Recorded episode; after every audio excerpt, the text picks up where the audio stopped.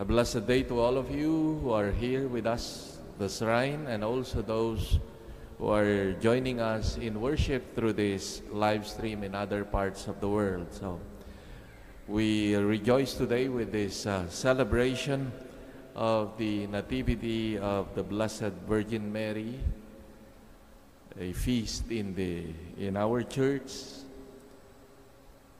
and uh, also we re we uh, ask also your continued prayers and support for our congregation, the Society of the Divine Word, or S V D, as we celebrate today the one hundred forty-eighth foundation anniversary.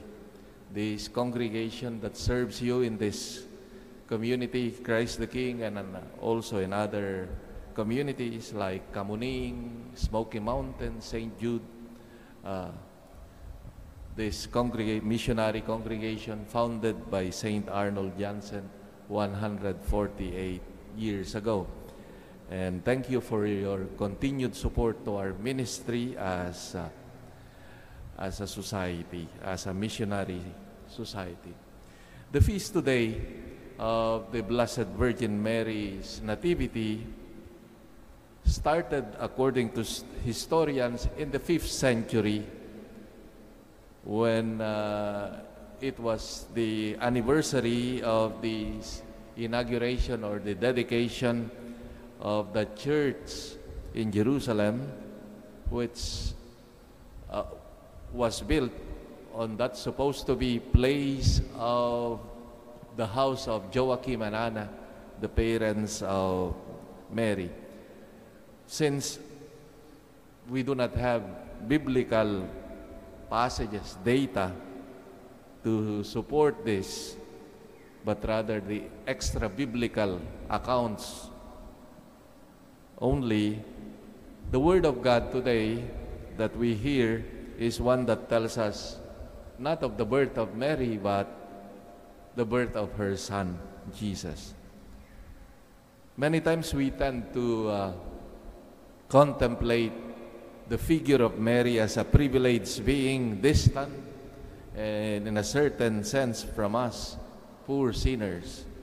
But if we consider it more carefully in the light of faith, we understand that what we call the privileges of Mary actually speak of the graces that God wants to pour out on all of us, not only to Mary, but through to us all through Christ. Thus, if Mary was born immaculate, without stain of sin, this tells us about that which, according to the plan of God, the creator of a very good world without shadow of evil, should be the reality in everyone, in all of us.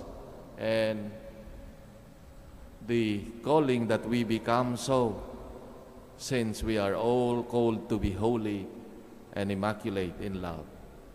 The privilege that was given to Mary at her conception is a grace given to us when we are baptized, and we are called precisely to this state of life of holiness. It is not just Mary, it is for all of us. In Mary we see the extreme goodness with which the world came out of the hands of God. And consequently, what we should all be and will be through Christ, sinless because of Christ.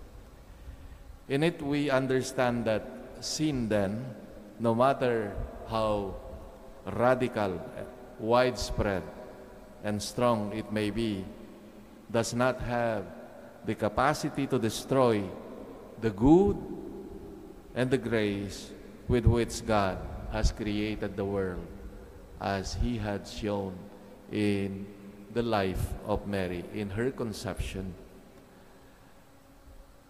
the uh, that genealogy or the the list of ancestors, which is part actually of our reading today, but it was shortened, no, which precedes the this uh, gospel text we heard today.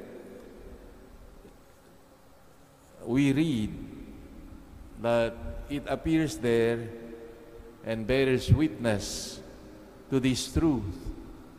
It is a long, winding, stormy history with infidelity and sin of these ancestors, but through which God, in His merciful wisdom, fashioned for us a fidelity, that fidelity in Jesus Christ, which becomes the culmination, which is realized with the birth in flesh of God's Son, the Emmanuel, the Word made flesh. But salvation in Christ is not just a restoration of creation wounded by sin. It is much, much more. It is a new creation in Christ. And this is uh, what we can uh, see in the life of uh, Mary and in the salvation Jesus has given us. The entirely natural birth of the Immaculate Mary is the first step of this new creation that occurs in all its power in the virgin birth of Jesus. That love of God infinitely exceeds the limits of justice and showers upon humanity a superabundance of grace. As we celebrate today the, the birth of Mary, we are reminded of God's created love, love that can surpass infidelities, the worst, the uh, ugly image of sin, in order to give us a new start, a new beginning for humanity, so that it may be recreated anew. As we come before God with the our burdens of sin, of all, all things that we carry, we come humbly before God, opening our hearts like Mary, allowing God to enter into our lives, to help us grow in holiness. And as we listen every day the powerful Word of God, may His Word cleanse us, help us to grow in our desire for God like Mary. And this is assured as we receive Him in the most holy sacrament of communion.